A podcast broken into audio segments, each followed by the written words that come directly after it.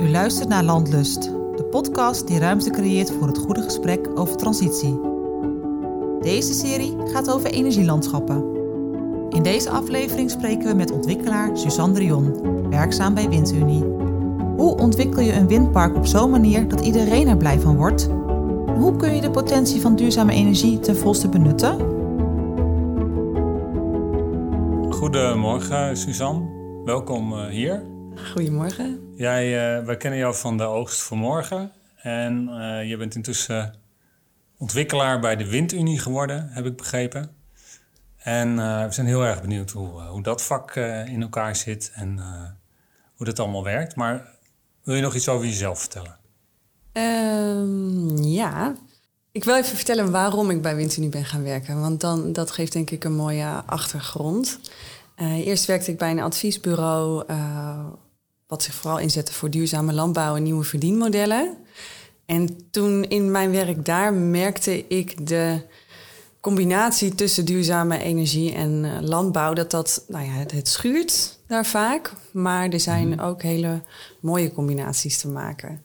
Ik deed een project uh, met Windpark Krammer en ZLTO samen. En een deel van de opbrengsten van Windpark Krammer gingen naar boeren die dan koolstof gingen vastleggen voor dat windpark. Nou, Windpark Krammer is ten zuiden van Goeree, tussen Goeree ja. en Tolen en Brabant. Daar ja, zo, toch? daar zo. Ja. ja. En toen dacht ik, nou, dat is wel interessant. En um, hoe kan je dan eigenlijk dus zorgen dat die energietransitie, die ook veel ruimte claimt en veel boerenland eigenlijk claimt, hoe kan je die gaan inzetten zodat het ook die landbouwtransitie een stukje verder helpt?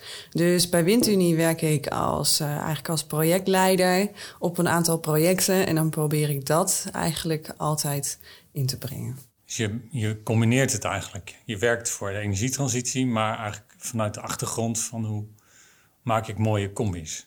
Ja, zeker. En Windunie leent zich daar ook heel goed voor, omdat Windunie eigenlijk een coöperatie is van voornamelijk boeren, maar ook van burgers. En uh, die hebben zo een windmolen of een zonneveld. En die hebben zich verenigd in de coöperatie Windunie. En Windunie heeft ook een uitvoeringsorganisatie en daar werk ik dan voor. Oh. En wij helpen dus lokale initiatiefnemers, uh, boeren en burgers om zo'n nieuw duurzaam energieproject te realiseren. Dus wij werken eigenlijk ja, altijd Jullie werken in opdracht van burgers en... Wij werken in opdracht, maar vooral als partner van. Want wij nemen ook wel een klein aandeel in het project. Okay. En dan uh, om eigenlijk ervoor te zorgen dat we nou ja, lange termijn binding hebben met het project. Maar het kan ook helpen om het startkapitaal, om daar een deel in te ja, voorzien. Ja, ja, dus jullie kiezen een strategische positie. Ja. In projecten, zo, ja? Nou ja, een strategische positie in de zin van dat wij heel graag willen dat de regie blijft bij die lokale initiatiefnemers. En dat zie je eigenlijk, vond ik wel leuk toen ik net bij Windunie kwam werken. Ik werkte nu een half jaar. Uh, je ziet het bij iedereen terug die bij Windunie werkt, dat eigenlijk wat we het liefste doen, is die lokale initiatiefnemers helpen om op hun manier dat windpark of het zonneveld te realiseren. Dus de, ook alle beslissingen, die, daar helpen wij hun bij om dat zo goed mogelijk die beslissingen ja. te nemen. Maar uh, uh, die liggen bij hun. Dus de regie is maximaal bij hun en het eigendom is ook maximaal bij hun. En wij faciliteren eigenlijk alleen maar door een, door een klein stukje aandeel daarin te nemen. En vooral kennis en ervaring in te brengen. Want we hebben natuurlijk tig projecten lopen. Dus ja, overal loop je een beetje tegen hetzelfde aan. En kan je ook kan ja, je natuurlijk die neem kennis ons gebruiken. Eens, neem ons eens mee dan. Hè? Want je beschrijft het nu in vrij algemene termen. Ja. Dat geeft al een beeld. Maar neem ons eens, eens mee. Hoe, hoe gaat zo'n traject dan? En ja. geef ons iets... Zoom eens in als je wil. Ja. Op een eigen project misschien? Ja. Je projectleider? Uh, ja, ik doe een aantal verschillende projecten. Eentje is misschien wel leuk om iets meer over te vertellen. Dat is echt in de beginfase. Dus dat is een uh, groep boeren en een, um, een energiecoöperatie in de gemeente Kaag en Brasem. En uh, die willen heel graag, die boeren willen graag op hun land een windpark uh, realiseren. En die burgers, die burgercoöperatie, die, die wil daar ook graag een aandeel in hebben. Hm. En uh, Windunie, die, die helpt dan eigenlijk. Worden jullie dan ge gebeld door die boeren en de burgers van, joh, help ons? Of hoe gaat dat? Nou ja, wat je vaak ziet is dat dit zijn hele grote projecten die, die je moeilijk helemaal zelfstandig kan doen. Hm. Uh, want je hebt daar toch wel kennis en ervaring voor nodig. Dus dan worden wij inderdaad gebeld als, uh, de, als kennispartner, maar ook als, om, om de uitvoering te doen.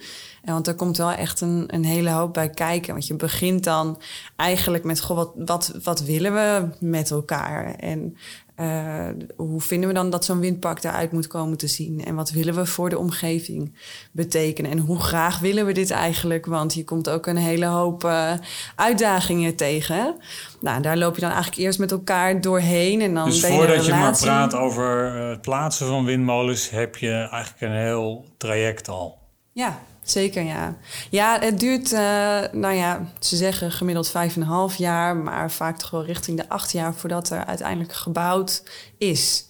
Dus, dus als je ergens uh, ik heb een idee en, en, en, en de windmolen staat, zit acht jaar. Ja, Hm. Vaak wel. Kan ook minder, kan ook een meer. infrastructuurproject. Ja, nou ja, je begeeft je in de publieke ruimte wel op boerenland eigenlijk vaak. Ja. Uh, maar daar komt natuurlijk een hele hoop emotie los van wat, uh, wat vindt de omgeving daar dan van dat daar een, een windpark komt te staan. Uh, de, en, de, en wat vindt de gemeente ervan? Want de gemeente heeft het bevoegd gezag. Dus die uh, moet dan planologische medewerking verlenen, heet dat. Dus die moet eigenlijk zeggen van wij werken mee aan dit project. Ja, maar, uh, maar hoe werkt dat dan? Want je gaat dan eerst met die boeren en de, en de burgers. En wat willen wij precies?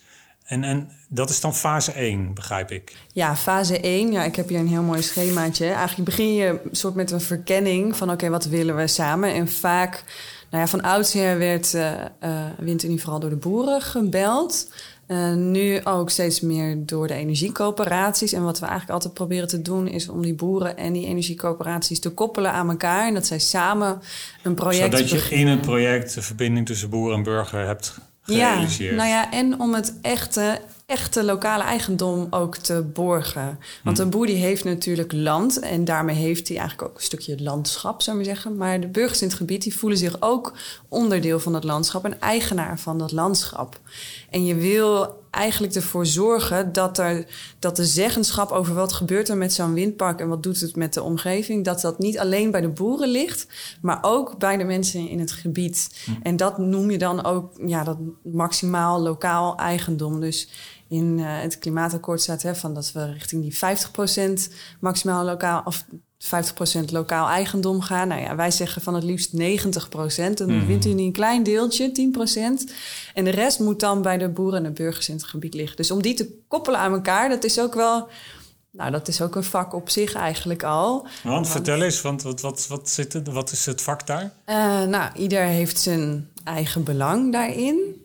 Uh, maar het zijn vooral verschillende belevingswerelden en verschillende manieren. Kun je dat uh, beschrijven? Hoe, uh, hoe ziet die wereld van de boer en die burger er dan uit? Nou ja, wat, wat vaak gebeurt in een project is dat de boeren dan in één entiteit zich verenigen en de burgers in een andere. En dan hebben ze een samenwerkingsverband. Maar dan hoeven ze eigenlijk niet zo heel veel met elkaar.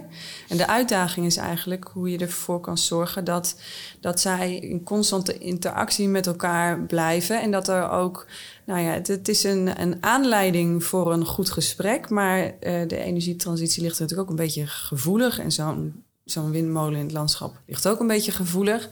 Het kan ook leiden tot, tot dat, uh, uh, eigenlijk dat er een tweesplitsing ontstaat. Dat de burgers niet meer met de boeren willen praten. En dat wil je zien te voorkomen. En, en maar hoe doe je dat dan? Hoe ziet dat er dan concreet uit? Wat is dan, want dat is dan het vakmanschap. Hoe smeet je iets wat hen samen tot elkaar veroordeelt, zou ik maar zeggen? Nou, de haalbaarheid van het project heeft daar veel mee te maken. Want boeren realiseren zich ook wel dat uh, zij het beste samen met die burgers een, een windpark of een zonneveld kunnen realiseren. Um, want doe je het alleen, dan is helaas vaak de de opinie eigenlijk van... ja, die, die boeren doen het alleen voor zichzelf, zou ik maar zeggen. Om voor zichzelf een boterham, uh, geld. lekker geld ja, verdienen. Ja, terwijl dat eigenlijk uh, vaak niet hun intentie is van... Uh, ze willen vaak eigenlijk hun ruimte beschikbaar stellen voor die energietransitie... waarbij vaak de gemeente dan vijf jaar geleden heeft gezegd van... wij willen heel graag energie-neutraal worden. Dan denken die boeren, dit is een mooie kans. Hiermee kan ik eigenlijk mijn bedrijfsvoering wat verbreden... en heb ik een, een soort van... Uh, stabiele inkomensstroom, waarmee ik ook mijn bedrijf kan verduurzamen of meer toekomstgericht kan maken. Ja. Uh, en ook nog een inkomensstroom die 20, 25 jaar duurt. Ja, ja, ja. En die, uh, al, ja. die, die, zeker is ook. Die, nou, redelijk. Of, ja, het ligt natuurlijk aan hoeveel het waait. Hè? Want dat, daar hebben we ja, want, niet want, zo heel veel over te zeggen. Nou, misschien, ja, ja ik, ik, ik uh, realiseer me, ik haal een ja. beetje onder. Jij bent even de verbinding tussen boer en burger aan het. We gaan het straks wel even hebben over die financiën, hoe dat, dat ongeveer zit. Ja. Nou ja, dat, uh, die verbinding leggen, dat uh, doe ik natuurlijk niet alleen. Dat doe je dan, uh, dan met het team. En we hebben bij Winterwerk ontzettend veel verschillende mensen. Want er zijn ook heel veel verschillende vaardigheden hierin nodig. Dus je hebt de verbinding naar buiten. Nou, daar hebben we dan omgevingsmanagers voor... die dan die hele participatietrajecten eigenlijk organiseren. En dat is echt een vak op zich om, om daar het goede gesprek te laten plaatsvinden en te zorgen dat, dat dus de, de mensen die zich eigenlijk niet durven uit te spreken, dat die zich ook uit gaan spreken. Dus dat het niet Hmm. alleen de mensen met een hele sterke mening zijn. Ja. Dus dat, uh, dat is naar buiten toe. En dan heb je in het project. Uh, ja, vaak proberen we, nou ja, zoals bij dat ene project waar ik werk, is het een samenwerkingsverband tussen een energiecoöperatie en die boeren. Maar dan zitten we één keer per maand zitten we in een stuurgroep overleg. En dan, uh, dan bespreken we wat er eigenlijk besloten moet worden. En dan zitten we daar gewoon gezamenlijk met elkaar aan tafel. Je merkt ook dat ieder zijn eigen expertise inbrengt. Dus de boeren hebben vaak een hele goede binding met het gebied en de mensen die daar wonen. En de, de lokale gemeenschap. Nou ja, en dan zitten er bij die energiecoöperaties zitten er vaak ook mensen die bijvoorbeeld gepensioneerd zijn en heel veel kennis en ervaring en iets hebben opgebouwd, wat zij dan weer inbrengen in het project. Hm. En dat ze bijvoorbeeld dus de teksten gaan schrijven voor het inspreken bij de gemeente. Uh, en daar, daar helpen dan, uh, nou dan help je elkaar daarin. Dus Hm. zo vormt zich dat. En dat is ook een relatie die door de tijd heen moet groeien. En er moet steeds meer uh, vertrouwen ook ontstaan. Want dat is niet per definitie daar. Je bent, ja, de, boer, de burgers hebben de boeren nodig voor de ruimte. De boeren hebben de burgers nodig voor de legitimiteit eigenlijk. Hè, van, dat het dus voor het hele gebied is en niet alleen voor, voor de boeren in het gebied. En tegelijkertijd leren ze heel veel van elkaar. En kan je door verschillende ja, soort van governance structuren, dus hoe je, hoe je die entiteiten organiseert. Hè, van gaat het een aparte uh, BV zijn voor de ene en een aparte BV voor de ander en heb je niks te doen met elkaar? Of zeg je van, nou, we zetten in onze statuten dat uh, een van de boeren altijd in de energiecoöperatie in het bestuur moet zitten. Mhm. En dat in de gebiedscoöperatie waar de boeren zitten bijvoorbeeld, dat daar altijd iemand vanuit de energiecoöperatie daar in het bestuur zit. En dat je op die manier gaat borgen dat, dat er gepraat wordt met elkaar. Dus en je dat, creëert een ja. structuur die het, de interactie afdwingt. Of is de Um, structuur ja, het resultaat? zou ik ja. niet zeggen, Mhm. faciliteert. Mhm. Maar ja, dat is uiteindelijk... Uh, ligt het er wel aan hoe de initiatiefnemers dat het liefste met elkaar willen doen. En wij bieden ze dan verschillende vormen aan. Van je kan het zo doen, of je kan het zo doen, of je kan het zo doen. En jullie mogen met elkaar kiezen hoe je het wil doen. Dat heeft alles En wat te maken zijn de met dat meest stukje extreme regie. vormen die je dan ziet? Want, want je hebt waarschijnlijk, hè, je schetst net eentje met twee BV's en, uh, of, en dan gebiedscoöperatie. En uh, dat is dan één model. Zijn, gaan ze ook wel eens in één, één, één coöperatie met z'n allen? Of hoe werkt dat? Dat zie je weinig. Het is, eh, het is bijna een soort van niche. Hoe je die boeren en burgers het beste met elkaar kan verbinden in zo'n project. Want vaak gebeurt het dat ze, eh, dat ze zich echt apart verenigen, maar wel samenwerken. En dat is eigenlijk wel iets uitdagends, vind ik in mijn werk, van hoe je dan kan zorgen dat, er, dat- ze niet alleen met elkaar samenwerken omdat het moet, maar dat je ook een soort van constructieve dialoog borgt door de tijd heen. Want je gaat wel iets aan voor 30 jaar met elkaar. En dat kan dus ook heel positief zich uiten, zou maar zeggen. Of heel, ja, dat kan tot mooie dingen leiden. Er ontstaan maar dat ook vriendschappen, begrijp ik. Ja. ja. ja, je bouwt echt een relatie op met die mensen. Dat vind ik dan heel erg leuk. Weet je, dan ga ik gewoon even bellen met een van de boeren waar ik dan voor werk. En dan vraag ik ook hoe het zit met zijn bedrijf en uh, hoe dat dan gaat. En of hij wel eens nagedacht heeft over waar hij dan de, de opbrengsten van het windpark voor wil gebruiken. Nou, en zo. En uiteindelijk uh, kan het zijn dat je gewoon ja, acht jaar lang met elkaar echt samenwerkt om zoiets gerealiseerd te krijgen. En dat kan dus gaan over wind, want daar praat je het meest over. Maar ik heb je ook horen zeggen dat het ook over zonneparken kan gaan, ondanks dat, uh, dat je werkt bij Windunie. Ja, ja Windunie uh, uh, ontwikkelt ook zonneparken. Ja. ja, dus onze naam is dan af en toe een beetje uh, Zon en Windunie. ja. En dat doen wij vooral omdat zon een hele mooie aanvulling is op wind. En je ziet vaak als het hard waait, dan schijnt de zon niet zo erg en andersom.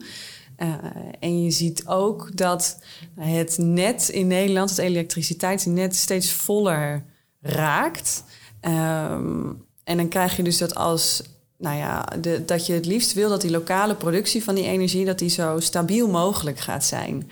En daardoor helpt het als je verschillende vormen van energieproductie eigenlijk kan aanbieden. En het is dus voor, uh, um, voor nou ja, organisaties die al een windmolen hebben staan, of mensen die al een windmolen hebben, die hebben ook al een aansluiting op het net. Dus dan kan het een hele mooie aanvulling zijn om te zeggen van oké, ik doe ook een stukje zon erbij. En waar we eigenlijk vooral heel veel kansen in zien, is die ja, lokale systeemintegratie, noemen we dat dan. Dus dat je het hele uh, energiesysteem lokaal probeert te organiseren. Dus zowel met wind als met zon, maar ook met opslag. En dat je eigenlijk de vraag naar uh, energie en het aanbod ervan uh, lokaal aan elkaar gaat koppelen. Hm. En, en dat helpt ook bij korte draagvlak. keten noemt ja. ja, eigenlijk een korte keten. Pieter Hermestad. En zou het ook nog over andere uh, techniek kunnen gaan? Uh, mensen op te wekken, dus zon en wind noem je.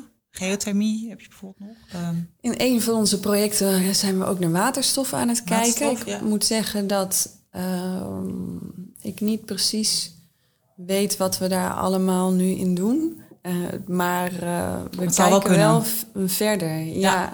Okay. ja, en het is ook nou ja, we hebben het steeds over 2030 en wat er voor dat moment, voor dat jaar, zou ik zeggen, moet, allemaal moet gebeuren. Maar dan vergeten we wel eens dat er nog doelstellingen zijn voor 2050. Maar we zijn nog niet klaar in 2030. Nee, oh. en dus zou het wel heel wenselijk zijn als er steeds meer technieken komen die, uh, die ons gaan helpen om uh, nou ja, zelfvoorzienend te worden in onze energievoorziening. Ja, nou, het is goed dat je dat perspectief erin brengt. Ja. Eh, want je, zei, je begon met wind, en, maar met die zonneprojecten is eigenlijk dezelfde dynamiek, denk ik, met, met burgers en je ziet vaak dat, dat uh, onze grootste klantengroep daarin zijn eigenlijk de energiecoöperaties. En die beginnen vaak met een uh, project van zon op dak.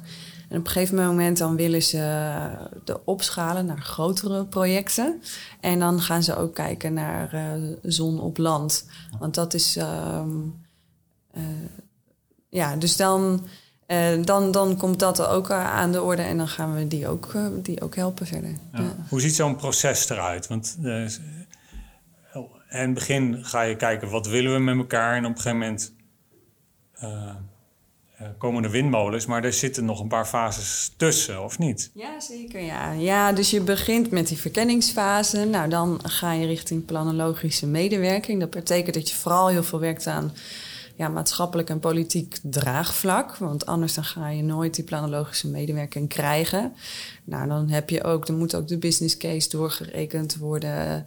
Um, dan ga je kijken van, goh, wat zou ongeveer de windopbrengst zijn hier? Nou, dan de volgende stap is eigenlijk dat je richting die vergunningen gaat. Dan komen er nog veel meer onderzoeken bij kijken. Um, ik, ga, ik zit ook vooral in het beginproces, dus dan weet ik het best hoe dat werkt. Mm -hmm. Verderop dan ben ik wat iets uh, minder specifiek over, want dat doen mijn collega's vaker. Nou, dan ga je dus de, de, de contracten eigenlijk uh, sluiten met elkaar. En ga je richting. Wie sluit welk contract met elkaar? Nou de belangrijkste contracten zijn de, de grondcontracten eigenlijk voor, uh, voor ons. Dus dat de zekerheid is dat je op de grond van, uh, van grondeigenaren mag gaan bouwen. Um, en daar zijn, dat kan je op verschillende manieren aanpakken. En hoe we dat bij Windunie uh, vaak doen, is dat we werken met gesocialiseerde grondvergoedingen. Wat betekent dat je dus niet zegt van, nou ja, jij bent een gelukkige boer, op jouw land komt een paal te staan, een windmolen. Jij krijgt veel geld. Uh, maar wat je zegt is, je gaat, je probeert uh, nou ja, een groep boeren te vormen die samen al hun land inbrengen voor het project. En uh, zonder te weten waar die molen komt. En dan zeg je, ja, eigenlijk waar het vaak op neerkomt, is dat je op een hectarevergoeding uitkomt. Dus dat je zegt, we smeren de, de opbrengsten van die, van die windmolen smeren we uit over het aantal hectare je wat we hebben. Eerlijk. En dan kan je het eerlijk verdelen. En dan kan je ook kijken naar wat is nou echt de beste plek voor die windmolen. En uh, hoe en dat het leidt tot een, ja, tot een eerlijkere verdeling. Maar even van dan heel inkomsten. concreet. We zijn, ik ben met tien andere boeren. Ja. En wij hebben samen, ja, zeg maar even, uh, duizend hectare grond. Ik, ik, ik zeg maar wat. Ja. Uh, en wij gaan 25 windmolens uh, doen. Ja. Dan komt er uit die 25 windmolens een bepaald percentage vergoeding voor het gebruik van grond. Ja. En dat verdelen wij met z'n tienen onder elkaar. En dat, dat die vergoeding is dan dat percentage van de opbrengst van de windmolens gedeeld over die duizend hectare. En afhankelijk van hoeveel hectare ik daarvan heb, krijg ik dat deel. Werkt het zo? Uh, hoe het vaak werkt. Ik zeg vaak omdat dus de initiatiefnemers met elkaar mogen bepalen hoe ze het doen. Hè? Dus hoe ze het geld Ja. verdelen. Ja. Dus eigenlijk staat nooit iets vast bij ons. Um, en kunnen, kunnen de initiatiefnemers zelf zeggen wat zij het liefste zouden willen. Um, maar hoe het vaak gebeurt, is dat je dus, uh, nou ja, je, je zegt je hebt een windpark van 25 windmolens. Dat komt nu niet zo vaak meer voor. Laten we er vijf van maken. Die uh, heeft een bepaalde opbrengst uiteindelijk. Nou, en dan heb je dus die opbrengst en daar gaan een aantal kostenposten van af. En een van die kostenposten is dan de grondvergoeding. Dus dat is een, vaak een vaste vergoeding uh, die de grondeigenaren dan krijgen, of per paal, per windmolen of per hectare. Dus dat kan verschillen ook weer wat zij graag willen. Het kan ook zijn dat het een percentage van de omzet is, bijvoorbeeld. Dus als het heel veel waait, je hebt een goed jaar gehad, dan hebben zij een hogere grondvergoeding dan, uh, dan als het niet zo veel waait. Nou, dan heb je nog een aantal andere kostenposten eraf. En dan heb je natuurlijk dan een soort van de netto uh, opbrengst uh, hou je dan over. En dan kan je gaan kijken, want natuurlijk moet ook de bankfinanciering betaald worden. De alle andere geldstromen die je, of de funding die je misschien nog hebt moeten ophalen. Dus er zijn er een aantal kostenposten. En dan blijft er een, stukje winst over. En die winst die wordt dan verdeeld onder de aandeelhouders of de certificaathouders van uh, het project zelf. Uh, dus zo, uh, zo gaat het ongeveer. En een van die kostenposten is vaak ook het omgevingsfonds. Nou, dan uh, NWEA, de, de Nederlandse Windenergie Association, die, die heeft daar een soort van norm voor opgesteld van een halve euro per megawattuur. Die reserveer je dan voor een gebiedsfonds. Hm. Nou, dat is ook weer een richtlijn, want je mag ook met elkaar zeggen, we maken daar 3 euro per megawattuur Ja, ja, van. ja. Wat, wat, wat kun je doen met dat gebiedsfonds? Dat is vaak aan het gebied zelf, hoe ze dat willen. Dit is wel een nieuw, uh, eigenlijk een soort van hot topic gaat dit zijn. Van wat gaat er gebeuren met het geld in die gebiedsfondsen en wie heeft het zeggenschap daarover? Hmm. En dat bepaal je dus ook weer samen. Maar wat Dus zou je ermee kunnen doen? Je kan bijvoorbeeld zorgen dat er in het gebied uh, een beter internet komt. Uh, Oké. of dat uh, een lokale kroeg wat steun krijgt omdat die dicht moest door corona. Oké, echt iets wat niet per se te maken heeft met energie, maar iets wat nee, in het gebied eh, eh, Ja. nodig is. Ja, maar het mag ook zijn dat de burgers in de buurt zonnepanelen kunnen aanschaffen. Dus het kan van alles en nog wat zijn. En Maar dat de ik. burgers beslissen. Of je kunt ook be- bepalen wie mag beslissen, zeg Ja, maar. je, ja, er wordt in het project met elkaar, in die acht jaar, zou maar zeggen, voorbereiding, wordt dat bepaald wie er dan beslist. Ja. En dat kan dus ook een heikel punt worden als je dat niet goed vastlegt met elkaar wie daar dan eh, zeggenschap over heeft. Eh, dus, Ja. Maar dat uiteindelijk eh, vind ik dat een van de leukste dingen van mijn werk is dat je ziet dat dus een windpark kan een. eh, ik doe veel met wind, daarom praat ik gewoon Mhm. even over wind. Ehm, levert geld op en kan daarmee dus ook een soort van nieuwe economische drager van het land zijn. En kan op die manier dus ook integrale gebiedsontwikkeling funden. Of het kan boeren helpen om hun bedrijf verder te verduurzamen. En dus niet van de wind subsidieert de melk. Maar eh, je kan met de opbrengst je grondvergoeding bijvoorbeeld... kan je eh, ervoor zorgen dat jouw bedrijf toekomstbestendiger is. En als over 25 jaar die windmolen weg is... misschien heb je dan wel zo'n nou ja, goed renderend, eh, stevig bedrijf... dat je ook zonder die windmolen weer verder kan als je dat wil. Dus het kan, eh, dat zijn de kansen die er liggen... maar die vaak nog niet zo worden ervaren door de, door de omgeving. Dat is denk ik een van de grootste uitdagingen in ons werk. Ja, want, want licht eens toe, weet je. Want het gaat over veel geld, volgens mij, uiteindelijk. Want, en het gaat over 25 jaar. Dus als je dat bij elkaar telt, dan heb je het gewoon over best veel geld. En je hoort dat, dat er, zeker op zee, maar ook op land... eigenlijk gewoon best veel verdiend wordt. En hoe, hoe, hoe werkt dat? Geef, geef ons eens een beetje inzicht in... ehm, in percentages, als dat kan. Weet je, een soort, soort algemeen van... waar hebben we het dan over? Ja, Kan dat? Eh, dat kan wel. Het, eh, ja, je hebt een soort van, van opbouw. Hè? Dus het grootste gedeelte van het windpark wordt gefinancierd vaak met een banklening. En dan heb je zo 10 tot 20 procent moet gefinancierd worden door eigen vermogen. Het zijn dan burgers of bedrijven of... Ja, eh, vaak de initiatiefnemers. En die trekken vaak ook geld dan weer aan door een, een obligatielening uit eh, te zetten. Dus dan kunnen mensen uit het gebied, die kunnen dan, die, die kunnen dan eh, ehm, ook geld lenen aan het project. Nou, en zo, dus dat is ongeveer de verhouding die je hebt. aan de en de financieringskant. ja, aan de financieringskant. Ja. Het ontwikkelen van een windpark, dat, dat kost ongeveer, aan zeggen, echte ontwikkelkosten. Dus dat je nog niet weet dat het gaat lukken, maar je moet al wel geld uitgeven. Dus totdat je richting financial close gaat, noemen we dat. Dat is dus als je de bankfinanciering gaat binnenhalen. Na de bankfinanciering kan je de bouw gaan doen. Dus bankfin- dat financial close moment wordt altijd heel uitgebreid gevierd ook. Want dan is het, nou ja, dan mag Dan je gaan bouwen. zeker, en dan, dan, dan gaat het lukken. ja, dan heb je iets, dan opeens komt er dan zo'n zo'n molen te staan, weet je. Dus dan wordt het opeens heel, heel concreet.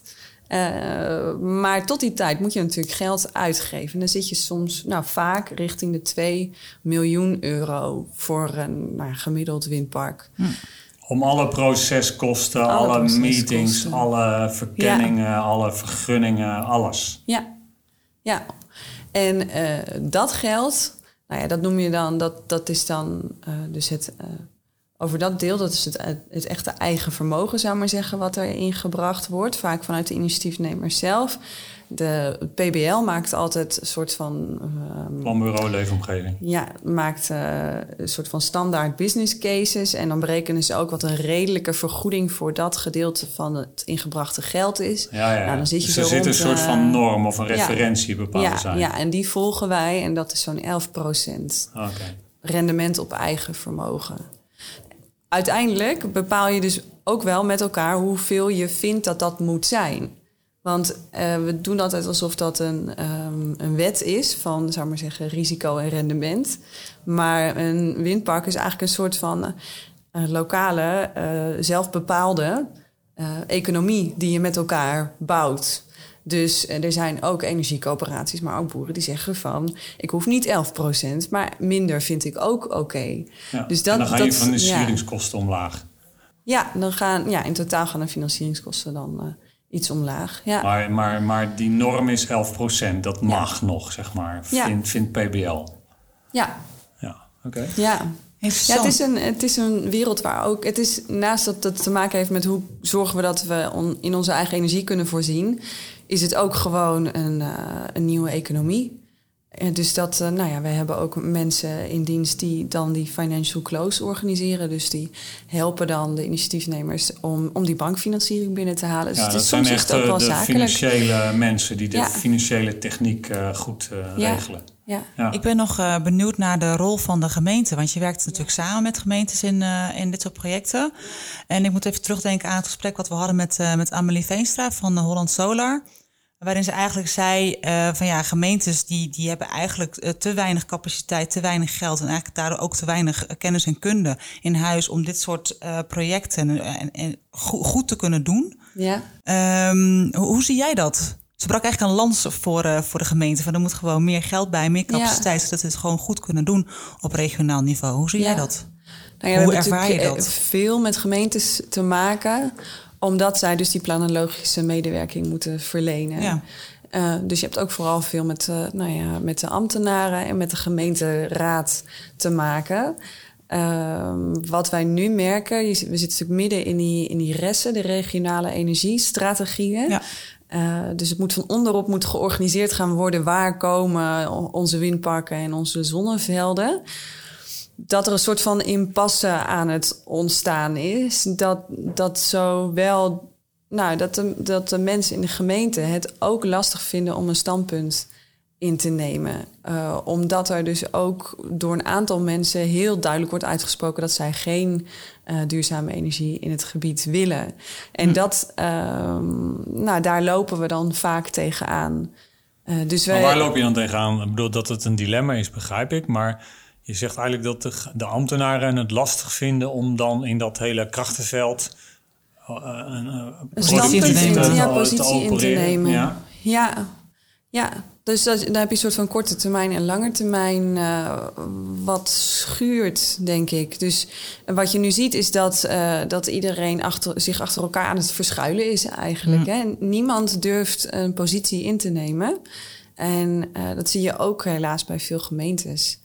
Ehm, dus En- wat we proberen is dat je echt wel eh, nou, een relatie opbouwt met, eh, met de gemeente. En dat je liefst wil je natuurlijk samen optrekken. En ook kijken naar hoe kan zo'n windpark helpen om de uitdagingen in de gemeente eh, op te lossen. Want dat kan een windpark. maar dat is nog zie- niet de manier waarop er gedacht wordt. En dat, dat is soms Nee. lastig. Ja. En hoe zie jij de, de, de eventuele rol van de Rijksoverheid hierbij dan?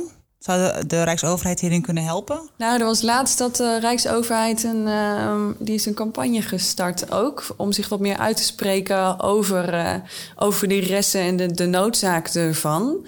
En dat eh, eh, ik denk dat dat ons in ons werk wel kan helpen. Want op een gegeven moment moet je zien te doorbreken dat, dat, eh, dat iedereen zijn kruid droog probeert te houden. Hè? Dat, dat niemand zich durft uit te spreken. Dus het zou fijn zijn als één eh, van de overheidslagen zich wel gaat uitspreken. Eh, en we zien dat bij veel gemeentes nog niet gebeuren. Sommige provincies zijn er wel duidelijker in, maar ook echt niet allemaal.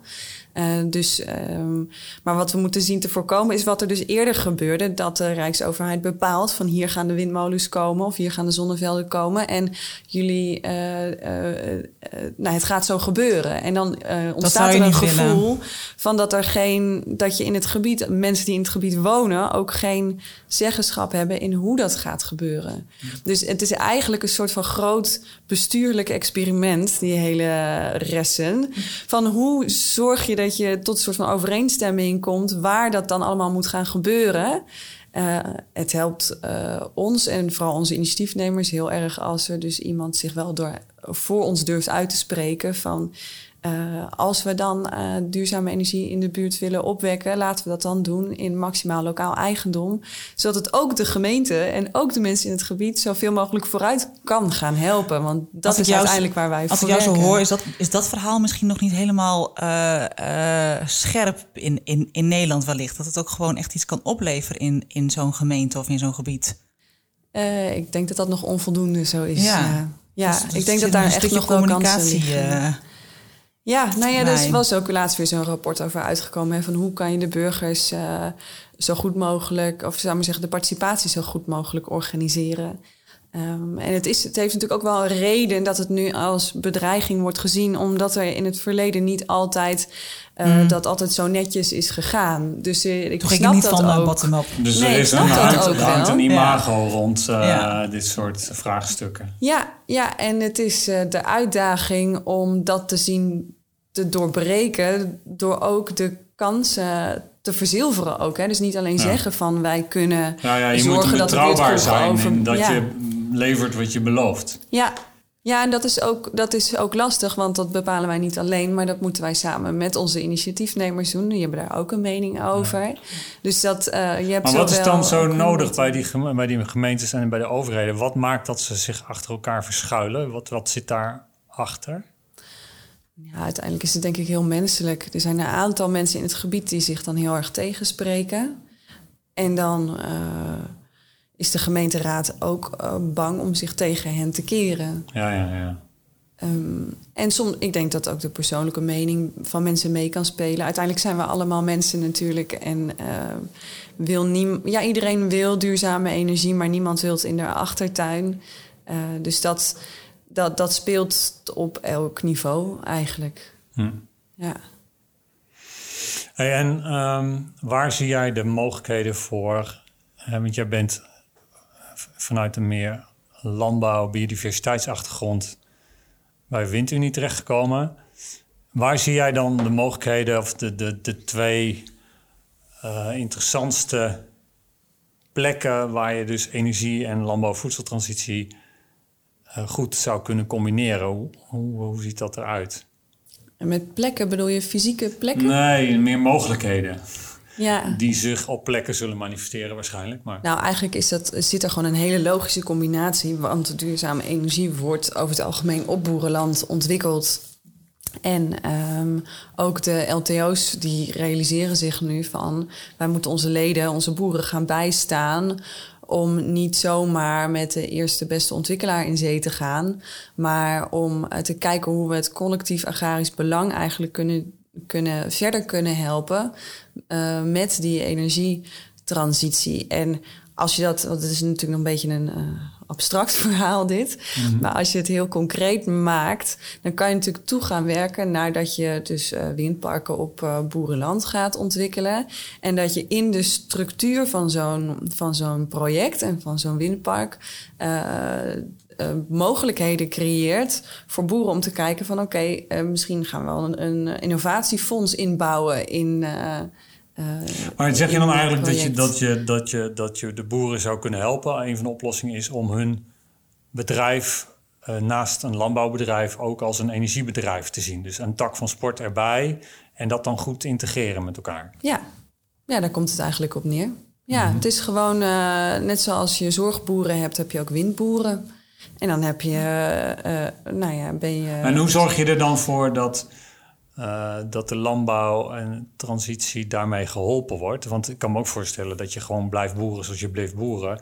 En je doet die windmolen erbij en nou, dan Ja. heb je meer inkomen. Maar Ja, nou ja, dat ben ik nu aan het uitvinden in mijn werk, als ik eh, heel eerlijk ben. Want dat is eh, ook een perspectief wat nog niet, ehm, nog niet zo gangbaar is, zou ik maar zeggen.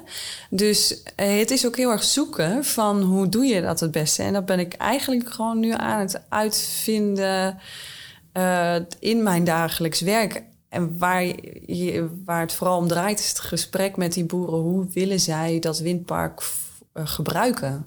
Hè, wat, eh, welk doel dient dat windpark voor hun? En, En kan dan je vraag je dan... mij als boer van waarom ik dat doe. Want het Ja, en kan zijn dat ik het- geld wil verdienen. Het kan zijn dat ik ru- financiële ruimte wil maken via dat geld verdienen voor een plan wat ik heb. Ja. Doe je zoiets? Ja. ja, dus dat moet je dat gesprek met elkaar voeren van eh, hoe vind jij als initiatiefnemer en als hoofdeigenaar van je eigen windpark eigenlijk, dat jij de, want uiteindelijk is het, zijn het vooral de, de opbrengsten uit het windpark die die boer natuurlijk verder kunnen helpen in zijn bedrijf. Hoe wil hij of zij eh, die opbrengsten dan in gaan zetten? Eigenlijk stopt ons werk daar bij WindUnie. En daarom eh, hebben we ook samenwerkingsverbanden. Eh, met LTO Noord bijvoorbeeld, om te kijken van hoe kan je zorgen dat bijvoorbeeld het gewone familiebedrijf kan blijven bestaan door een windtak toe te voegen aan het bedrijf. Dus dat, het, eh, dat de boer geen financiële druk voelt om te moeten schaalvergroten, bijvoorbeeld. Dus dat, maar uiteindelijk zijn het keuzes van, van die ondernemers zelf. En kan je daar wel in stimuleren en kijken of je dat in de projectstructuur kan gaan brengen. Uh, maar de, de regie blijft je gaat er niet over. Ik ga er niet over. Nee. nee. Hey, en, en, Nee. en hoe vergroot je dan de biodiversiteit? Want als ik nou even heel cynisch zeg, dan uh, als je de zonnepanelen op het land zet, dan is de kans dat er minder biodiversiteit komt ook aanwezig. Ja, En uh, windmolens maaien af en toe een vogel weg. Dus uh, dat klopt. Um, als je kijkt naar hoeveel vogels dat zijn relatief met katten bijvoorbeeld. Nou, dan, dan schijnt het dus dat katten veel meer Oh, ja, vogels dus zijn. dan als je windmolen begint, Ja. moet je in ieder geval je katten opruimen. Maar dan heb je weer muizen. Dus volgens mij Maar gaat goed, het over de laat- ecologie, Ja, hè? het gaat over de ecologie. Eh, er, zijn, er is bijvoorbeeld een leuk initiatief en dat heet de Honeybee Highway. En eh, zij, eh, nou ja, je kan eigenlijk de samenwerking met hun zoeken. Dat je zegt van oké, een deel van de inkomsten van het windpark besteden we aan zo'n Honeybee Highway. En dat is eigenlijk dus een, een, nou ja, een soort van akkerrand of een, eh, een bloemenrand die dan eh, de biodiversiteit daar helpt. Nou, dus dat, zijn, dat is een heel concreet voorbeeld hoe je dat kan gaan doen. Je kan het dus ook gaan koppelen aan uh, natuur-inclusieve landbouw en hoe kan dat Ja, windpark dat jou lijkt me wat structureler dan een honeybee highway. Ja, ja. ja dus daar kan, je, daar, daar kan je het gesprek over hebben. Um, um, uiteindelijk zijn wij niet degene die dat dan bepalen, maar het helpt wel, en dat probeer ik ook altijd mee te geven, in de haalbaarheid van je project. Maar Als de gemeente zegt- heeft daar dan een rol in of zo bij de, bij de vergunningverlening van. eh, De gemeente die beoordeelt op een aantal uh, facetten eigenlijk. En uh, één daarvan is bijvoorbeeld participatie. Dat, nou, dat is een heel belangrijke. Um, je ziet nog niet dat een van die facetten is hoe gebruikt die boer zijn, zijn opbrengsten voor zijn bedrijf. Hm. Dat zou ook wel heel ver gaan. Ik denk dat je het ook meer moet zoeken in uh, het gesprek daarover en uh, hoe kan je die boeren helpen om, uh, ja, om, de want gedachten daarover te vormen. dat het op Ja. een andere manier zou kunnen. Nou ja, misschien weten ze niet, misschien wel, maar misschien hebben ze de koppeling nooit gemaakt. Precies. Um, uiteindelijk is het ook hun eigen bedrijf en hebben ze daar zelf zeggenschap over. Dus dat moet je ook zo laten. Uh, maar zij merken natuurlijk ook wel van uh, dat, dat de wereld verandert en uh, dat het soms niet zo heel voordelig meer is om op dezelfde weg door te gaan. Of ze zijn al bezig met veranderingen, maar ze laten dat eigenlijk niet heel erg blijken. En dat ze dan hun hele dak al vol met zonnepanelen hebben liggen, dat vertellen ze dan eigenlijk niet eens. Want daar. Um, je, mo- dus veel werk wat verzet moet worden. En uh, dit soort gesprekken schieten er dan snel bij in. Hm. Dus daar probeer ik dan ruimte Hey, voor te even creëren. een laatste vraag. Ja. Gaat het lukken met, uh, met de duurzame energie uh, op Nederlands grondgebied? Um, met uh, het huidige bestuurlijke impasse en imago wordt dat wel lastig, Hm. denk ik. Dus de grootste uitdaging voor ons is ook hoe wij een positief product kunnen gaan verkopen. Met alle burgers en boeren die daar. Ja. Ja, want er heel liggen, er liggen zoveel kansen, maar die worden nog niet echt gezien. Die worden ook nog niet verzilverd. Dus daar, uh, En Nou, kansen een- voor gemeentes, voor boeren, voor burgers. ja, om een, een vitale plattelandseconomie eigenlijk uh, in de benen te helpen, waarbij je zelf de regie hebt over hoe dat geld dan besteed wordt. Dank je, Suzanne. Dankjewel. Graag gedaan. Fijn dat u luisterde naar Landlust, de podcast die ruimte creëert voor het goede gesprek over transitie. Vond u dit gesprek interessant? Luister ook naar onze andere afleveringen. En wilt u meedoen aan het goede gesprek? Mail dan naar info.oostvanmorgen.net of info.voedselfamilies.nl Podcast Landlust is een co-productie van Voor de Oost van Morgen en de Zuid-Hollandse Voedselfamilies.